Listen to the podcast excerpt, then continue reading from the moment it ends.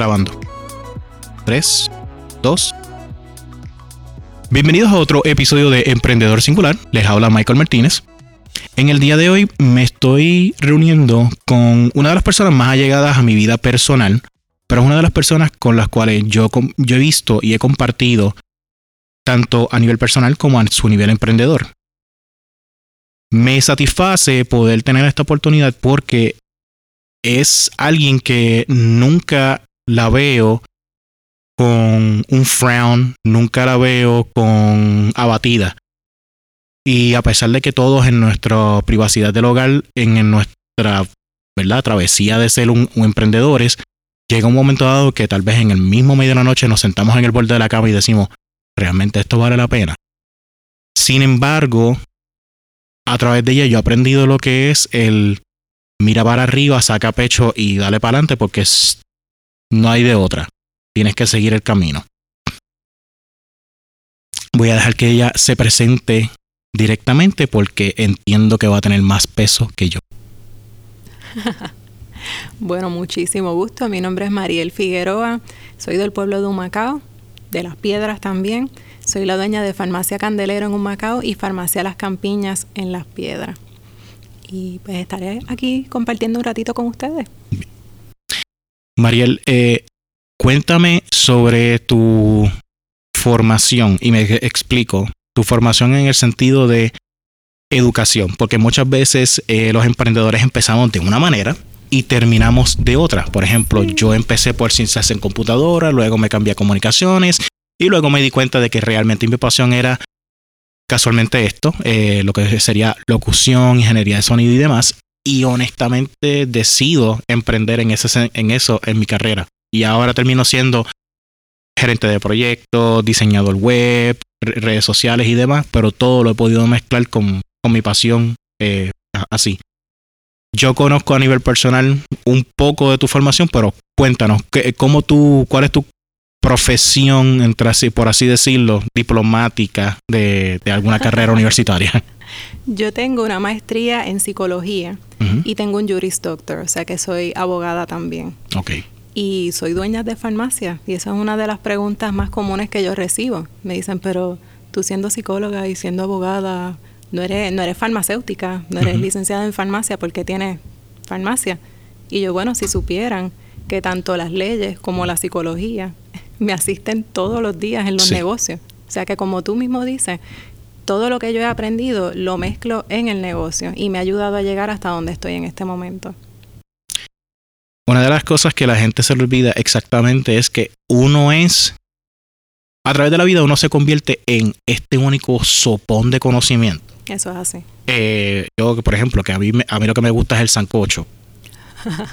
Eh, a mí me encanta decir, wow, yo tengo conocimiento en, por ejemplo, yo barro, mapeo, cuido niños, los baños, eh, sé un poco, sé lo más básico de psicología, de leyes en, el área de entretenimiento sé bastante, de leyes en el área de eh, trabajo, dado a que fui representante de Unión, delegado de, la Unión de Communication Workers of America, local 3010. Eh, todo, o sea, este me unge de conocimiento. Y exactamente es lo que mi padrino le, dice a la gente, eh, la gente se debe de graduar no de las escuelas, de la escuela de la vida. Así es. Ok, ¿Cómo tú comienzas tu emprendimiento? ¿Cuál fue tu primera, tu primer negocio? Eh, ¿Cómo comenzó? Pues mira, cuando yo estaba casada con el papá de mi hijo, eso fue alrededor del 2005, 2007 por ahí más o menos. Eh, yo estaba todavía estudiando derecho. Y en ese momento estábamos como que buscando algo que pudiéramos hacer que nos permitiera tener el tiempo pues para yo poder estudiar. Él estaba estudiando también y se nos presentó esta oportunidad de abrir lo que era no una franquicia, realmente era una licencia. No sé si recuerda el sandwichón que me acuerdo, tenía me acuerdo. un local allí en Montelledra. Okay. Pues se y tenían uno en Santurce, no, perdóname, en Atorrey. Y se dio la oportunidad de abrir uno en Santurce. Ese dato Torre mucha, muy poca gente lo conocía. El de, el de Plaza del Sol duró muy poco. Cuando Plaza del Sol comenzó en el 1997, si no me equivoco, había un sandwichón. Sí, es verdad. Habían, creo que llegaron a ver tres antes del cuarto, que fue el de nosotros en Santurce. Se nos dio esa oportunidad y ahí fue donde utilicé las leyes por primera vez, porque cuando me dan el contrato para abrir la licencia, todo eso, yo, yo no voy a firmar eso. Eso, eso está mal, eso a mí no me gusta. Imagínate una nena de 23 años con esta Shark de 40 y pico, no, tú me vas, no, yo no voy a firmar eso. Y seguimos back and forth hasta que logramos pues un contrato que para mí pues era positivo para ambas partes. Y abrimos el sandwichón. El negocio era bueno, tenía, tenía muy buen potencial, pero ahí fue que pasó lo de la ley 6, 7. Ley 7, sí, cuando, exacto, cuando, me imagino que fue 2009 en adelante, que fue cuando el exgobernador Luis Fortuño eh, toma comando. Firmó la ley 7 y nosotros estábamos bien cerca de lo que era el Banco Popular, Bellas Artes, que allí está el centro Minilla. Minilla se vació, hubo mucha gente que salió. Y varios edificios que se estaban construyendo, lo que es ahora Ciudadela, en ese momento era un sueño, pero en ese momento se veía como que iba a pasar cuando todo esto pasa, se detiene todo, se vacía Santurce y eso fue, eso fue un golpe al hígado, eso fue bien fuerte. Y esa fue nuestra primera gran caída. Y yo diría que eso ha definido lo que ha sido mi vida desde ese momento, porque toqué fondo de una manera tan fuerte que yo dije, yo no voy a volver ahí, no voy a volver. Y entonces te vas a reír, porque fui a Disney, en, ese, en esa época fui a Disney, y no sé si sabes que en ese momento había una película de específicamente de Walt Disney. Y en la película él decía que todo gran emprendedor tiene que haber pasado un gran fracaso. Y yo me bebía las lágrimas porque yo decía, este, este fue mi gran fracaso, yo no voy a volver ahí. Creo que la película que están mencionando es la historia de Saving Mr. Saving Mr. Banks, que es la historia de... Esa fue después. Esa fue después. Esa fue después, porque en el mismo Disney ellos tenían una... Era como el legacy como un legacy movie. Era pequeñita que estaba. Sí, es preciosa. No sé si todavía la tienen, pero era como un mini museo que le tenían dentro de Hollywood Studios. Y cuando todo gran emprendedor tiene un gran fracaso, para mí eso fue como que esto a mí no me va a tumbar. Esto a mí no me va a tumbar. Y comencé a trabajar en Farmacia Candelero en ese momento. Jamás me imaginé que varios años después íbamos a ser nosotros los que íbamos a abrir nuestro propio negocio, nuestra propia farmacia. Y después iba a terminar siendo dueña de Farmacia Candelero. O sea que para que tú veas, como tú mismo dijiste, las experiencias que aprendí en el sandwichón en Santurce mm. me llevan a donde estoy en este momento. Todo eso ha sido una avalancha de conocimientos que me ha llevado hasta aquí. Me parece interesante el punto de el fracaso y hay muchas personas que dicen no porque no se puede utilizar la palabra fracaso debe utilizar la palabra oportunidades. Miren, arroz y habichuela, usted le metió a la pared. ¿Eso es así? A 100 millas por hora, como Steve McQueen, cuando se quiso salir de un contrato. Eh, y la realidad del caso es que duele y ahí es una oportunidad para uno decir, o sigo tratando de meterle a la pared a ver si yo traspaso, o pivoteo y busco la próxima puerta o ventana por donde yo pueda continuar hacia adelante. Sí. Eh, yo tengo que decir que fracasos, eh, muchos días eh, por temporada han sucedido, pero me han ayudado a poco a poco ir definiendo realmente qué es lo que yo quiero y qué es lo que yo le quiero ofrecer a mis clientes y qué estoy dispuesto a hacer y qué no estoy dispuesto a hacer pasa que la gente le tiene mucho miedo a la palabra fracaso, como que a las palabras con connotación negativa. Sí. Pero entonces le estás dando poder a esa palabra. Hay que quitarle el poder a esa palabra. Sí, yo tuve un fracaso y para mí me hace más grande el yo poder sentarme aquí y admitir, oye, eso fue un fracaso, ese negocio fracasó, no está vivo ahora en estos momentos. Correcto. La oportunidad viene después de ese fracaso. Correcto. Lo tuve. Ahora, ¿me puedo sentar a llorar o me puedo parar y salir corriendo? Pues me paré, salí corriendo y aquí estoy. Después del sandwichón, dice que eh, comenzaste a trabajar en Candelaria. Candelero. candelero. Ajá. Eh, ok, ¿cómo, cómo eh, fue esta transición de empleada a poco a poco ir escalando? Pues ah, no se dio en ese momento de esa manera porque yo estaba trabajando directamente con la dueña. O sea que yo pues estoy observando todo lo que está pasando, estoy aprendiendo sobre eso. Y ahí pues mi papá, el que era mi esposo y yo pues nos sentamos y dijimos, contra, vamos a hacer una farmacia nosotros. Y, y mi papá pues me dijo, mira, pues yo les ayudo a conseguir personas en el banco que le preste el dinero, porque eso, éramos nenes en ese momento de 25 años y les soy sincero, los bancos no nos miran con buenos ojos a esa edad. No, eh, eh, inclusive eh, es para alquilar un automóvil y tienes que pagar extra por un seguro adicional porque no tienes la edad que es como que oh, una persona este, seria y, comprometida con sus responsabilidades. Y no nos miran bien. Es un riesgo. Éramos un riesgo definitivamente, pero empezamos con poquito. Ahí mi ex esposo dijo, mira, en tal sitio yo creo que se vería bien. Yo dije, fíjate, en este, y mi papá en este, y escogimos el sitio céntrico entre lo que los tres queríamos y abrimos Farmacia Las Campiñas hace siete añitos. O sea que llevamos ya desde el 2000, el 2012 se abrió la corporación, en el 2013 abrimos la farmacia como tal. Por ahí, por ahí, give or take. Pero sí, y la abrimos en un espacio de ocho meses, pero te voy a decir que fueron ocho meses que nosotros metimos el pecho completo. Mientras él estaba metido dentro del negocio como tal, pues ayudando en la construcción, yo me tuve que ir con la burocracia. Pues acuérdate, la abogada.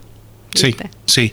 Permisología, eh, ah. este gobierno, registraciones, contrataciones, asegurarse que esos contratos y esas finanzas empezaran con el pie derecho. Como tenían que empezar. Y eso pues, eso tomó tiempo. Lo bueno fue pues que el tiempo que estuvo en Candelero pues pude aprender de todos estos contratos con los planes médicos, pude hacer varios contactos que entonces cuando yo decido hacer este proyecto pues mira, ahora soy yo. ¿Qué tengo que hacer? Ayúdame. Y sí, eh, una cosa es que uno tiene que tener la humildad de poder decir, esto yo no lo sé hacer y buscar a las personas que te pueden dar la mano y por lo menos darte el consejo. Claro, el legwork, el trabajo lo hace uno, pero uno tener esa humildad de decir ayúdame, eso es bien importante, o sea que nunca se debe temer. No, no se debe tener esa arrogancia, porque durante el camino me encontré con muchas personas que me dijeron, pero ya tú conseguiste ese permiso, pero ¿qué tú hiciste? Absolutamente nada, sencillamente pregunté, ¿cuál es la oficina? Es esa. No tuve que ir a 10 oficinas porque fui, pregunté y es esa oficina. Y tú sabes esa frase que dice, es cuestión de actitud. Definitivo. Esa, tengo que admitir que en muchas eh, temporadas de mi vida me costó porque no tenía la actitud correcta, porque me, me convertí eh, no, no utilicé resiliencia, utilicé resistencia. Exactamente. Y yo pues soy todo lo contrario, como tú me describiste al principio. Yo siempre me estoy riendo, para mí la vida es sunshines and rainbows. o sea, yo sé que la vida es difícil, tú sabes todo lo que yo he pasado. Correcto. Pero yo siempre quiero ver el lado positivo. O sea, que yo entro a esas oficinas de gobierno donde veo a toda la gente con las caras largas y voy, me encanta tu pelo qué lindo te ves hoy. o si veo a alguien muy triste, a veces voy, mira, te ves triste hoy, estás bien. Y ellos como que alguien se preocupa por mí, oye, te, abre puertas. Te los desarmas. Sí. Los desarmas, sí. Y es algo genuino, no es algo que yo planifico. Hoy le voy a decir a alguien las pantallas. No, yo miro a la persona y algo que yo vea en ti es lo que va a brillar. Y yo voy a hacer que tú veas que eso brilla. Me parece, me parece que un Fíjate, estoy en un grupo de una comunidad de, emprendedores y una de las y hay un canal que es dedicado al gobierno y es quejándonos de, pero esto tiene que ser más fácil, esto aquello lo otro, ta ta ta ta, es tan fácil que es hacerlo en tal estado, así ta ta ta, porque todo es automatizado. Pero aquí en Puerto Rico todavía tenemos el canal humano y todavía tenemos le tenemos la la eh, lo leí en estos días, la química y la alquimia y debemos saber cuál utilizar con cada persona porque hay personas que con las que desarrollamos química y hay personas con las que tenemos que trabajar continuamente con la alquimia. Exacto. Yo entiendo que para toda este eh, entidad gubernamental debemos de tener alquimia porque es constante trabajo. Así es. Ok. Cuando tú comienzas a hacer eh, todo este todo este proceso de crear la fundación de la corporación, crear la fundación de lo que va a ser el negocio y demás. ¿Cuál fue el challenge más grande que tú encontraste tanto para ti a nivel profesional, como la emprendedora que estoy saliendo, que en ese momento con, con tu pareja y tu papá, porque entiendo que eh, eran los tres haciendo el front de aquí vamos los tres con esta corporación y a nivel personal. ¿Cuál será el challenge? Es que fueron tantos. Yo te diría que yo nunca me he visualizado en el rol de jefa. A mí no me gusta que me digan jefa. Y pues yo no tengo ningún problema con hacer y todas las veces que haya que hacer cosas en el gobierno, como te dije, ya yo tengo mi estrategia y pues me funciona muy bien. Pero eh, cuando llegó ese momento de escoger a los empleados, de hacer las entrevistas, de sentarme a hacer los contratos con ellos, ya dejar de quitarme el sombrero de ser la persona simpática que soy y ponerme un poquito antipática, porque todos estos procesos son antipáticos. Esa parte de empleadomanía y una vez tú estás ahí adentro, pues esa supervisión y esas cosas, porque la mayoría de los negocios se caen por falta de supervisión. Eso es una realidad. Mala administración y falta de supervisión. O sea que una vez todo el muñeco estaba montado, porque montar el muñeco para mí es literalmente montar un muñeco, yo me divierto muchísimo en el proceso, esto realmente me gusta, porque como dije, la psicología me ayuda y las leyes me ayudan. Correcto. Pues una vez eso está, cuando yo me vi y miré alrededor y dije, esta gente es mi responsabilidad ahora. Buen punto. Que ellos coman tiene mucho que ver con las decisiones que yo tome que esto salga adelante y las personas que ahora van a venir a mi farmacia estén bien cuidadas, depende de lo que yo haga y lo que yo le diga y lo que yo transmita. O sea, ahí por primera vez como que ahora no soy mamá solamente de mi hijo, yo siento que tengo dos bebés gigantescos con 30 empleados que, y todos los que se alimentan indirectamente. Sí. Dependen de mis decisiones, de mis decisiones y las de mis socios. Eso ha sido como que lo más, el golpe al hígado más grande.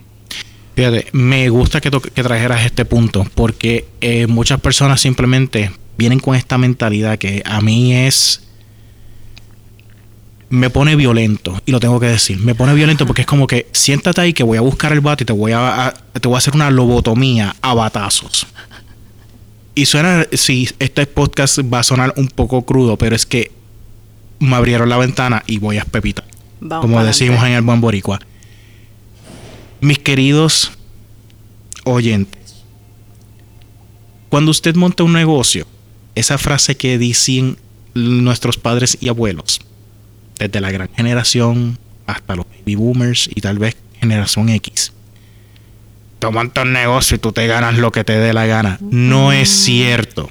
Para uno, uno tiene que ser buen administrador y uno tiene que saber cuáles son sus costos, su grosso uno tiene que saber administrar los taxes, porque cuántos negocios no se han ido a pique porque no saben administrar sus taxes. ¿Siperle anyone?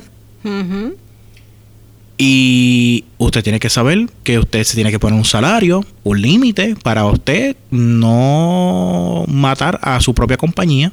Las desangran. La, porque oh, yo me voy a ganar 70 mil dólares. Yo me tuve que bajar el salario. en un año yo me tuve que bajar el salario dos veces, pero mi compañía sobrevivió y sigue para adelante.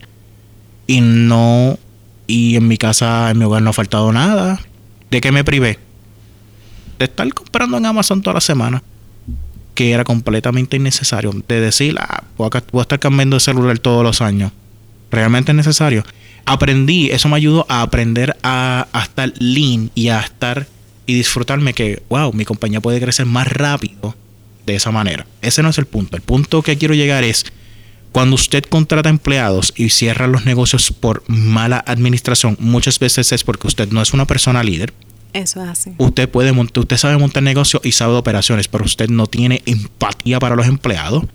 Usted es muy bueno en las en el día a día, pero usted no sabe comandar, usted no sabe delegar, usted no sabe administrar. Y yo veo muy de cerca muchas personas que tienen negocios y yo digo, brother, que tú eres un cero a la izquierda, tú sabes hacer el día a día, pero tú no sabes ser el ejecutivo.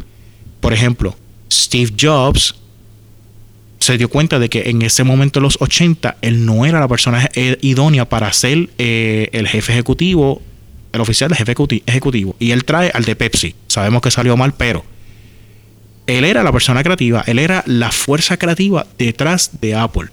Exacto.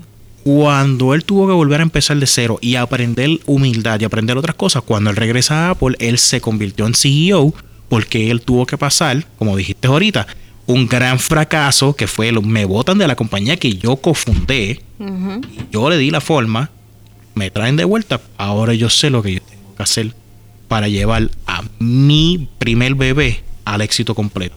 Exactamente. Y si no me creen, ¿de dónde salió Pixar? De Steve Jobs. Y fue, y Toy Story ha sido la película que más ha dado de qué hablar en muchos sentidos. So, vamos por ahí. Lo otro, cuando usted tiene empleados, tiene una responsabilidad inmensa porque usted está impactando familias, usted está impactando comunidad, usted está impactando economía. Una de las cosas que a mí me da pavor es contratar personas. Sí. Me da pavor porque yo digo, wow, esta persona depende de mí. Es un si yo tomo, si yo tomo una mala decisión, esta persona eh, se puede ver afectada económicamente, Emocionalmente. Yo le, puedo dañar, yo le puedo dañar su plan de vida, yo le puedo dañar su familia si abuso de, la confianza y demás. O mira, o, yéndonos en, blanco y negro. Si cojo y hago algo indebido este, o algo que se malinterprete, válgame allá al departamento del trabajo y aquí vamos, que vamos a perder tiempo y dinero en cosas que son sandeces. Y, y acabo de abrir otra, otra ventana ¿Cuáles han sido tus experiencias con el Departamento del Trabajo de Puerto Rico? Les he ganado todas. Eso no lo dudo y estoy consciente. estoy consciente. No sé a lo que te refieres. Pero eh, exactamente, o sea, eh, ha sido bien interesante, te voy a decir. Porque no es que yo quiera pues darme palmadas en, en la espalda o algo por el estilo, pero yo soy buena jefa. A mí me gusta lead by example. O sea, que yo estoy con mis muchachos, yo trabajo con ellos. Yo nunca me veo como más que ellos porque si ellos no hacen su trabajo, yo no voy a tener trabajo tampoco. Correcto. O sea, esto es una relación que todos dependemos uno de los otros. Claro, ellos dependen de mis decisiones y yo dependo de que ellos trabajen bien, de que lo que yo digo ellos lo ejecuten bien. Y yo pues les cojo cariño, yo les, les explico a ellos que yo les tengo mucho cariño, pero hay una pared de cristal entre medio de ellos y de mí. Yo estoy observándolos y los estoy queriendo mucho y los estoy cuidando, pero yo no puedo pasar de ahí, porque cualquier cosa, pues puedo tener problemas. Correcto. Con todo y esto, que soy de esas patronos de me duele el pelo y no puedo ir a trabajar, pues, pues está bien, no hay problema, cuídate, cógelo con calma. Con todo y eso, eh, me han llevado al departamento del trabajo en dos ocasiones eh, las dos, pues como soy abogada, pues yo sé cómo mantener todo, toda la evidencia que necesito y pues ha sido uno, dos y tres. Una me demandó y todavía esa demanda me, me dio bien duro porque es una persona a la que yo pues ayudé muchísimo. Y fue algo, ve, se me ahora la voz, pero es que fue algo bien doloroso.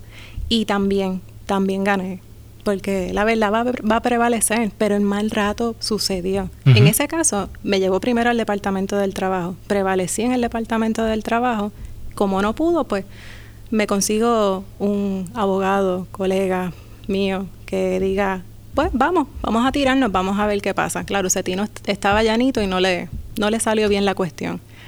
Pero que se pasó el mal rato, oh sí. Y te tengo que decir, el Departamento del Trabajo para mí todavía es como un enigma, porque hay muchos patronos que dicen que están completamente a favor del empleado. Hay muchos empleados que dicen que está completamente a favor del patrono. Mi experiencia personal ha sido que han sido muy justos, que cuando tú le presentas la evidencia correcta, cuando tú te dejas ir por la ley completamente, va a prevalecer la verdad. Y esa ha sido mi experiencia. Aquí uno de los, de los grandes problemas que tenemos es que Muchos patrones, patronos no entienden nada relacionado a recursos humanos. No. No entienden nada relacionado a las leyes laborales. No están dispuestos a tener un abogado laboral en un retainer. Exacto. Para que los asesore. Eh, contratan a las personas y, los, y no le dan una, una hoja de deberes estos son tus deberes, esto es lo que tú vas a hacer, ta, ta, ta, ta, ta. O sea, es tu trabajo y tú tienes que hacer todo lo que yo te digo. Eso no es, eso no es, eso no es, un contrato laboral, eso es, este, te estoy pagando técnicamente por servicios profesionales a nivel de esclavitud. Exacto. O sea, eh, como si fuese handyman, handy, handy individual. Oye, y te voy a decir que, que tocas un tema interesante con lo de tener un abogado en retainer. Como sabes, yo soy abogada, pero no soy licenciada y yo no llevo mis propios casos. Yo tengo una amiga que es abogada y yo todo es, Maricel, mira, necesito tal cosa. Maricel, revísame este contrato. Maricel, ayúdame con esto. Correcto. O sea, yo tengo mi conocimiento, pero como dije, tengo la humildad también para aceptar cuando yo necesito ayuda y la busco en las personas que tienen el expertise. Ahí entra el ser, el ser un líder efectivo y, y, que, y que delegue, porque por ejemplo, Jobs sabía todo acerca de caligrafía. Una de las, de las razones por las cuales Apple fue tan fantástico fue exactamente porque Jobs sabía, había tomado muchos cursos de arte eh, que simplemente asistió a las clases como oyente y él aprendió. Y eso lo implementó en la Mac. Y por eso es que la Mac era la favorita en los 80 para diseño gráfico, porque tenía ya todo eso implementado y venía ya de fábrica en la computadora. Los fonts en Apple hasta el día de hoy siguen siendo brutales. Son los mejores. Pero en un momento dado, él empezó a delegar y exigía de una manera exageradamente excéntrica, característica de él, pero él, supo eso. Walt Disney también, él, fue el que creó a Mickey Mouse, él sabía cómo dibujar y qué él hizo. Él poco a poco se fue separando de eso y empezó a supervisar los proyectos donde él le decía, tú estás encargado de la música para esta película, tú estás encargado del guion, y él iba y verificaba y él decía, no, esta es mi visión de Disney en sí. Exacto. Y nos tenemos que mantener en esto. Él lo que hacía era decirle a la gente, rema un poco para aquí, rema un poco para acá. By the way, eh, recomiendo el libro Extreme Ownership. Exageradamente bueno. Está coescrito por dos eh, US Navy SEALs. Nice. Es uno de los mejores libros de liderazgo que yo he leído en mi vida. Y es tan bueno que se lo, se lo di a mi sobrino en un momento dado en que necesitaba guianza. Y el libro, él me confesó que el libro lo ayudó mucho. Qué bueno. Eh, yo, por ejemplo, una de las cosas que le digo a muchos de los comerciantes cuando nos sentamos es que ellos me dicen, pero ¿y por qué te tengo que contratar a, ti para manejar las redes sociales si yo lo puedo hacer? Yo le digo, realmente tú tienes el tiempo para manejar finanzas, emplomanía, día a día, inventario, esto, aquello, lo otro y hacerlo.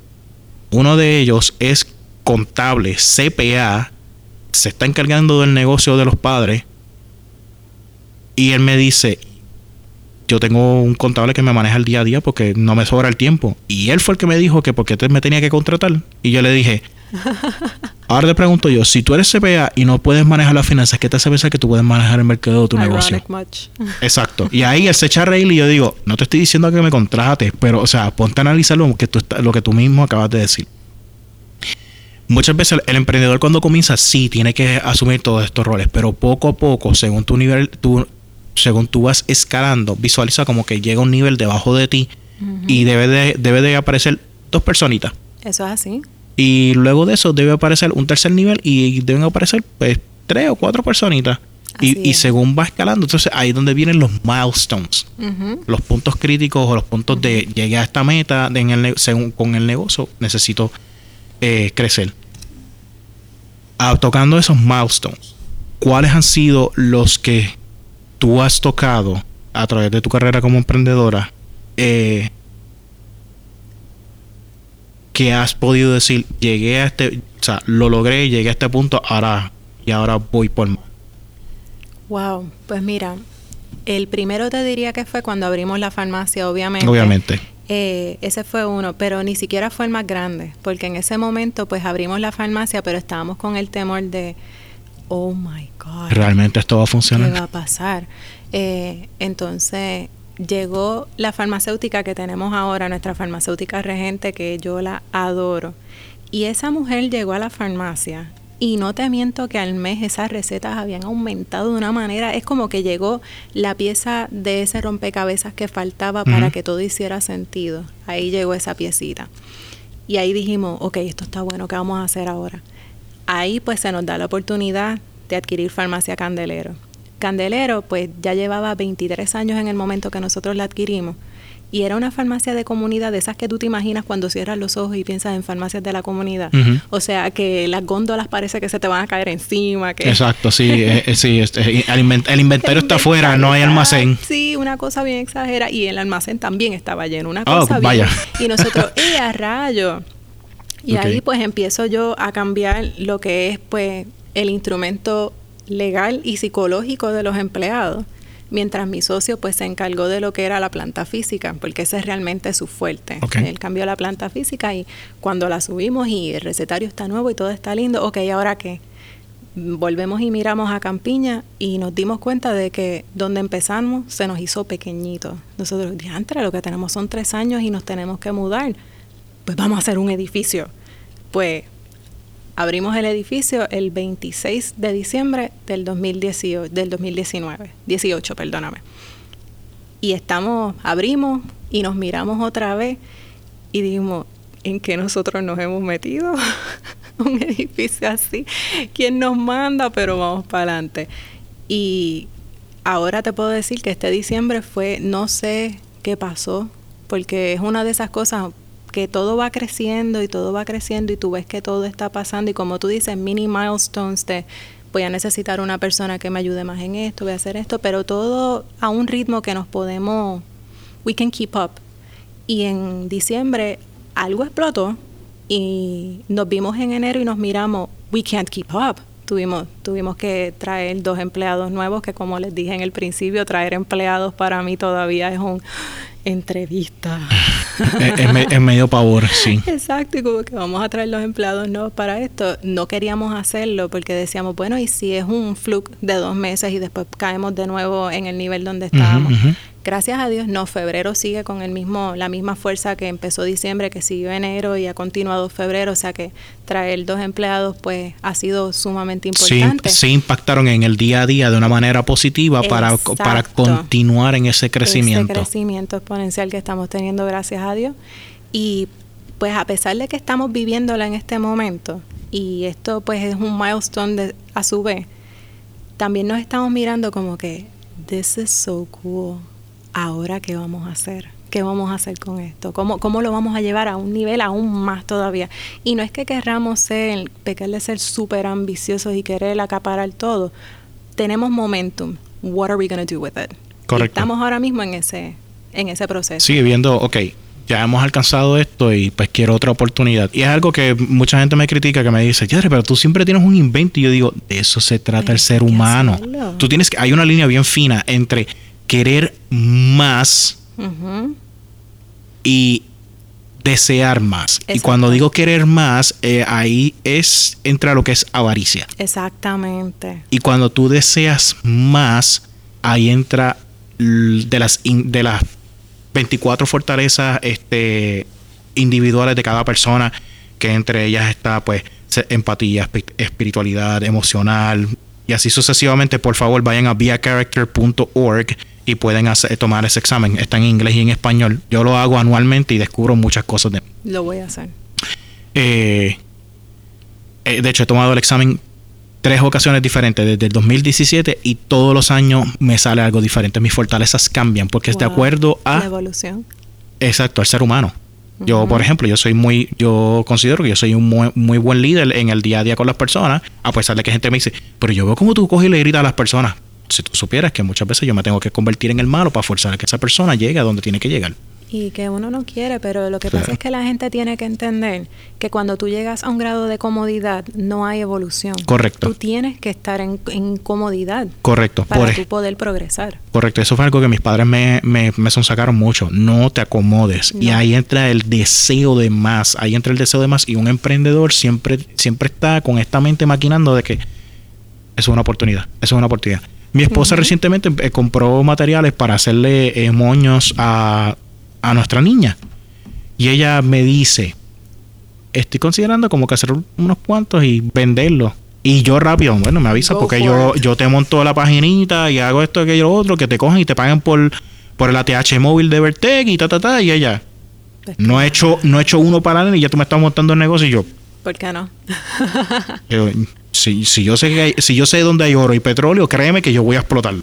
Sí, no, y en mi caso yo tengo otra motivación y es que tú sabes que, como siempre he dicho, también soy psicóloga y es porque a mí me gusta mucho el person to person contact y me gusta poder ayudar. Y a veces yo digo, "S- si yo no tengo los recursos, ¿cómo voy a ayudar más? O sea que yo quiero más recursos para poder llegar a más personas. ¿Tú estás consciente de que tú tienes, y, y desde que te conocí en el 31 de diciembre del 13. Ajá. No vamos a decir dónde. Eh, desde ese día yo noté que tú tienes eh, you're a philanthropist. Yes. Yes. Me O sea- dicen que soy philanthropist and empath. Me dicen mucho. Porque yo nunca he visto. O sea, tú no eres el tipo de persona que conozco muchos comerciantes que empiezan a ayudar a toda la familia y demás, como cuando se me pegué la loto y de momento aparecieron primos que uno no sabía que uno tenía. Pero tú siempre buscas eh, la manera en la que puedas ayudar a la persona y específicamente la ayudas de la mejor manera posible. Exacto. Eh, y a esto me refiero que dale de comer a una persona y lo vas a alimentar por ese día. Enséñale cómo pescar y le habrás alimentado por el resto de la vida. Y a ti te gusta invertir tiempo, empower them.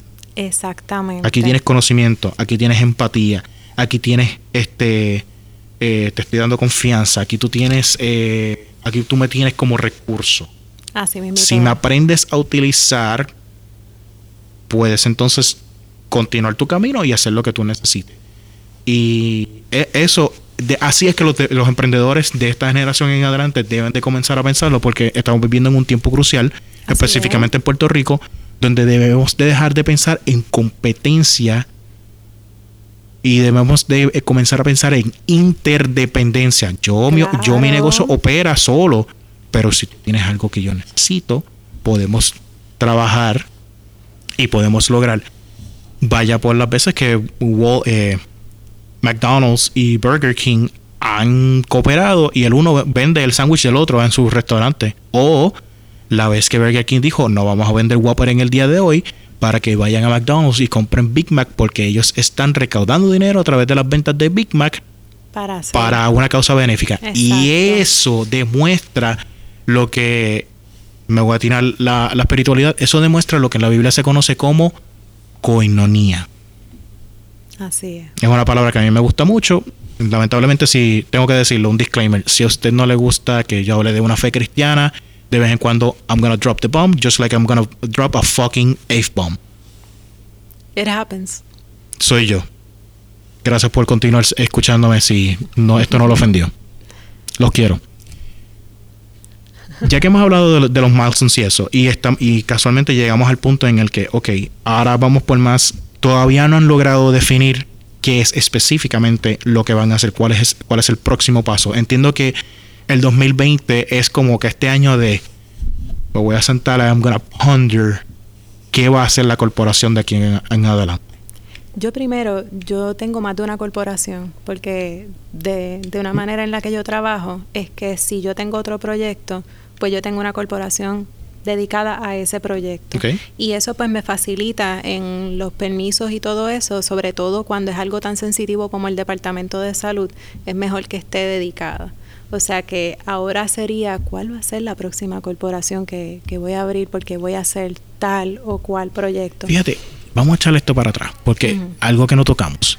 Tú tienes que bregar con el departamento del trabajo, tienes que bregar con el departamento de Hacienda, tienes que bregar con los departamentos locales de los municipios, tienes que vender, eh, trabajar con el gobierno central hasta cierto punto, en, en ciertas, Sí. en ciertas cosas específicas, no voy a entrar en esos detalles, pero tú también tienes que trabajar con el enemigo número uno de muchas ante los ojos de muchas personas que es con los planes médicos y yo me- y yo Oh. y yo asumo yo asumo que debe de ser exageradamente o sea, tú, te tú, tú debes de sentirte como referee entre el doctor man- envió esta orden médica, el plan médico no la quiere aprobar y ustedes están en el jamón del sándwich con la persona de frente físicamente ante ustedes tratando de resolverle para que esa persona pueda llevarse el medicamento. Mis padres, Así mis padres tienen muchas situaciones porque el plan médico de ellos es Medicare y demás, pero mi papá era eh, empleado de la telefónica, so en un momento dado uno de sus planes médicos, porque estoy consciente de que lo cambió, eh, una de sus cubiertas no requería aprobación, pero automáticamente escuchaban que era Medicare y automáticamente hay que pedirle aprobación y ellos, no, esto es de empleados telefónicos y no. Y empezaban esas, pero también empieza que el plan médico, pues los tiers de, de, tal, de tanto a tanto están, paga tanto, después de aquí paga tanto, después de aquí paga tanto, después no te curo. Tienes un tope. Sí. Exacto, los, los topes, los niveles y los topes. ¿Cómo ustedes, o sea, cómo tú con tu licenciada, con tus empleadas farmacéuticas, o sea, cómo ustedes lidian con, con, con, con esto? Porque esto es algo que está impactando la economía local, literalmente, la salud mental localmente, está impactando la migración de los doctores. Yo sé que eso es un tema que te toca a ti bien de cerca, sin entrar en, deta- en detalles en eso. Pero, o sea, ¿cuál hace- es- cuéntame, cuéntame todo sobre todo eso. Esto es uno de estos, de estos trabajos que tú dices, yo no quisiera hacerlo, pero hay que hacerlo, so let's just get, get it done.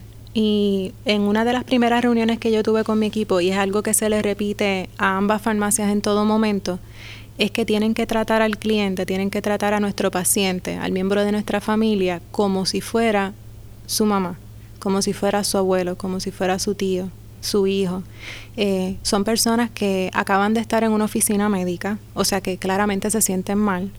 El médico dentro de su capacidad está tratando de hacer todo lo posible y estamos trabajando con un plan médico que tiene a una persona que no tiene ningún tipo de conocimiento médico y con esa persona es que tenemos que hablar para pelear un caso. O sea que en ambas farmacias nosotros somos pro paciente. O sea que si nosotros tenemos que adelantar un medicamento a costo nuestro, lo vamos a adelantar y vamos a pelear ese, ese trabajo hasta el final, hasta que no podamos más.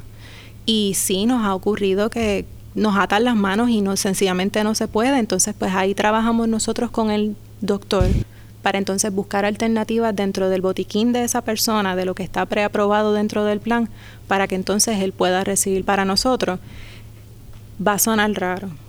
Obviamente el dinero es importante, pero no es lo más importante. Nosotros trabajamos con vidas, o sea, algo que yo creo que nos destacó y nos, nos dio nombre durante María, es que no teníamos internet, todo eso lo sabe.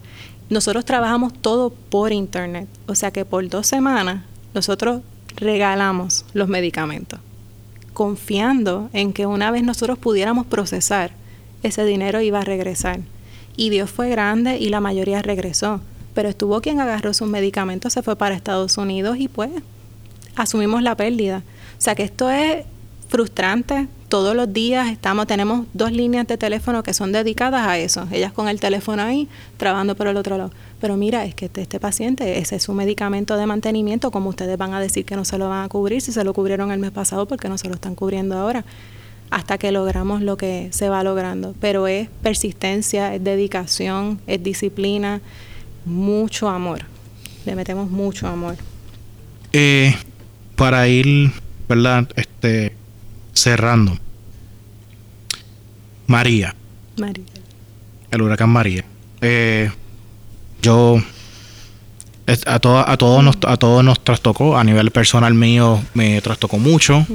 A los emprendedores, para ese momento yo estaba trabajando con un cliente que iban a abrir aquí oficina y acto 20 y 22 y lamentablemente se fueron porque no era viable económicamente hacerlo.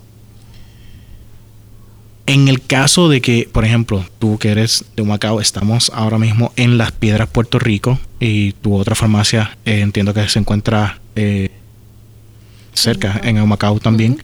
Humacao fue uno de los pueblos que más fuerte cogieron el golpe. Sí. Eh, a, a nivel- a todo, a todo nivel, a- en todos los, en todos los ámbitos, todos los ámbitos. Cuando tú te ves en la en la situación de, ok, ya pasó, estabilizo mi familia y mi seguridad y demás, ahora vamos a nuestro día a día de trabajo. ¿Cómo tú comenzaste a empezar a organizarte y a trabajar eso? Porque me acabas de decir, Lo que la, prioridad, la prioridad era salud, atender al pueblo, la- el impacto a la comunidad directa. Eso Sí. era, esa era la prioridad. Sí. Olvídate del profit, olvídate de- del inventario, obviamente anotando las cosas, Claro. pero hay que, o sea, necesitamos ayudar a mantener la salud. Exacto. ¿Cómo tú comienzas en, en ese, pro- ese proceso? Pues mira, tú sabes que María ocurre miércoles. El jueves fue como que reckoning, todo el mundo mirando qué está pasando aquí. Y ese día por la tarde mi socio fue a la casa y me dice, Mariel, las farmacias están bien. No, las farmacias las dos están bien. Y nos miramos y él dijo, ok, quédate con el nene hoy. Yo voy a tratar de ir a la mayor cantidad de casas de nuestros empleados posible, ver si ellos están bien. Y los que estén disponibles empiezan sábado en las piedras y los demás van a empezar el lunes, porque estamos bien, tenemos que hacer nuestro trabajo. Y pues vamos para adelante. Nosotros habíamos preparado las plantas con diésel, estábamos bastante bien preparados para eso. Pues el sábado se abrió por primera vez Campiña y el lunes se abrió por primera vez Candelero. Ahí pues yo dejé a mi nene con mi mamá y yo me quedé en Candelero mientras él se quedó en Campiña. Y mi trabajo en ese momento, más que estar dentro del recetario, fue estar con la gente. Yo me metí en la fila, yo hablé con la gente, dejé que lloraran, dejé que me abrazaran, yo los abracé a ellos, eh, escuché sus historias y yo creo que más que el medicamento que se llevaban, la experiencia de poder hablar y tener a alguien que los escuchaba hizo toda la diferencia. Y algo que pudo haber sido mucho peor, que la gente se desesperara, se, se portaran mal unos con los otros, porque cuando uno está en, desesperación, a veces uno no hace lo que hace, pues se convierte hasta en un bonding. Y eso pues nos ayudó mucho. Y lo mismo pues pasó en Campiña. Acá pues yo no podía estar en las piedras pues estaba en un Macao pero ellos saben cómo yo opero. Y muchas de las muchachas se dedicaron a eso. Mira sí estamos aquí te estamos escuchando estamos contigo. En ese momento habla, de 8 a 1 sabes que conseguir diésel era era un chore y ahí pues mi socio puso un tanque en la parte de atrás de la guagua y 10 dólares de diésel en esta 10 dólares de diésel en aquella uno y uno y uno. Mientras yo estaba trabajando mano a mano con los empleados, están bien que necesitan, vamos a llevarles agua. Nosotros teníamos un almacén con agua para los empleados. O sea que tienen, tienen, llévense, vamos. Cuidándolo a los nuestros para poder cuidar al resto del pueblo. O sea que lo que a nosotros nos, nos mantuvo motivados en todo momento era que todos éramos una familia y todos nos teníamos que ayudar. Y los negocios. A mí me hubiese gustado que ustedes pudieran ver cómo todos los negociantes, todos los, como tú nos dices, los emprendedores, como que hicimos un reach out de manos y, tú vas a vender esto, pues yo te voy a ayudar y te voy a dar esto, no, pues entonces tú me das esto. Los médicos ayudándose mutuamente, mira, necesitas una receta nueva, yo no te voy a cobrar con esto, Beto, llévalo allí, vamos. Yo nunca había visto algo así, creo que nunca más vamos a volver a ver algo tan dramático en la historia, pero cambió el panorama por completo. Yo tú y yo, tú y yo pues, nos llevamos bien en este tema de Comic Con, superhéroes oh, y, esto. Algo que a mí me enseñó los cómics y que mucha gente le pasa por el lado y le pasa por el lado y está en todas las películas. Y es un, es, es un tema súper trillado. Gente, los conflictos suceden para que nosotros podamos analizar la situación real y podamos nos ayudan a cambiar. Transformación. Eh, yo recuerdo que luego de María, los primeros días, todo el mundo en la carretera, eso era así, todo el mundo daba paso, todo el mundo se comportaba súper bien. A la semana, accidentes, hablándose sucio, bajándose del carro y sacándole, sacándole cuchillas y demás. Este, oye, yo entiendo que María nos enseñó al el Puerto Rico sociedad, el pueblo que nosotros deberíamos ser. Y gracias a María también hemos visto, se descubrieron muchas cosas a nivel jerárquico en lo que es Puerto Rico. No voy a entrar en el tema de política, pero este sí, sí, sí nos vino bien en, hasta cierto punto. En el caso de, por ejemplo, la película Watchmen, el tipo crea un conflicto para que el mundo entero se una. Él se tuvo que convertir en el malo para que todo el mundo se una. En el caso de el mejor héroe de todos los tiempos, Batman, él se convirtió en el malo y le dio la luz a Harvey Dent en Dark Knight para que la ciudad gótica tuviese un héroe.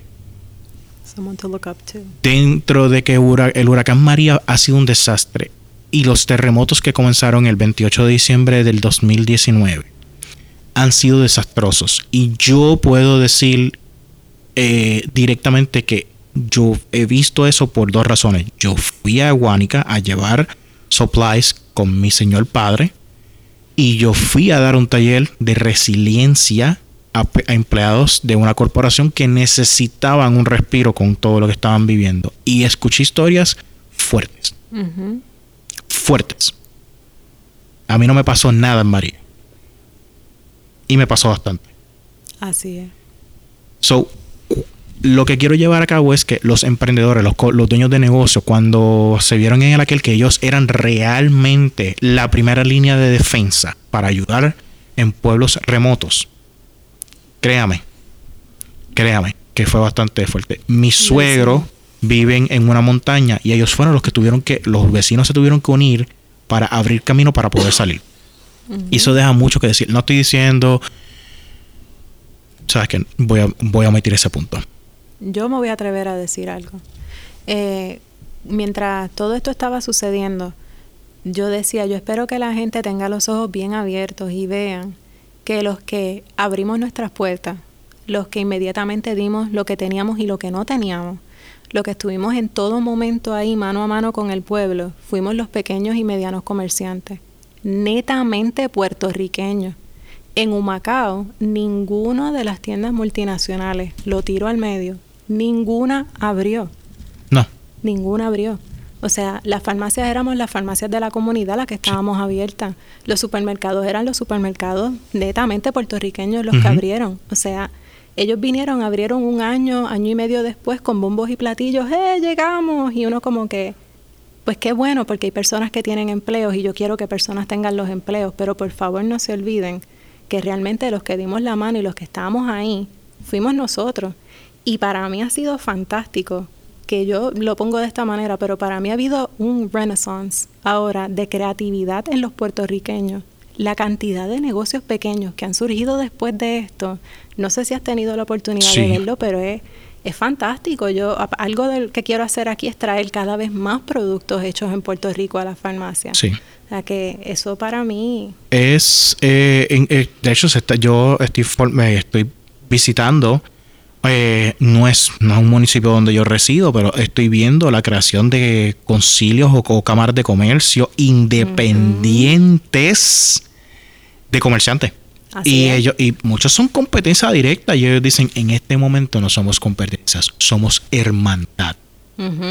Y en este momento lo que nos vamos a, enfocar es en hacer crecer nuestro municipio la economía local y que la gente venga aquí y este fin de semana van a tu restaurante, el fin de semana van al, mí, eh, van al mío, eh, después van al de aquel, después van al del otro, o van porque aquel tiene un sistema de entretenimiento así, después salen y van donde mí y así. Y es algo bien bonito. Así es. es. algo que es algo que yo, por ejemplo, cuando me pasaba visitando Nueva York entre el 2018 y 2019, yo lo veía constantemente. Yo decía, ¿por qué esto no puede llegar a... Mira, ya llegó. Aquí estamos. Ya llegó y llegó luego, de María y llegó porque ahí es donde se define y por eso es el título de este podcast. Eso es lo que define a un emprendedor singular. Singular significa excepcional. Y excepcional no es simplemente que puedan tener millones en profit. Excepcional significa que pueda impactar a su familia, pueda impactar a su comunidad, pueda impactar a sus empleados, pueda impactar a su municipio y pueda impactar a, si lo puede lograr, pueda impactar el país donde reside. Eso es lo que define un emprendedor singular y aquí tenemos un vivo ejemplo con Mariel donde ella trabaja, yo lo veo de, esta analogía, trabaja como cascada.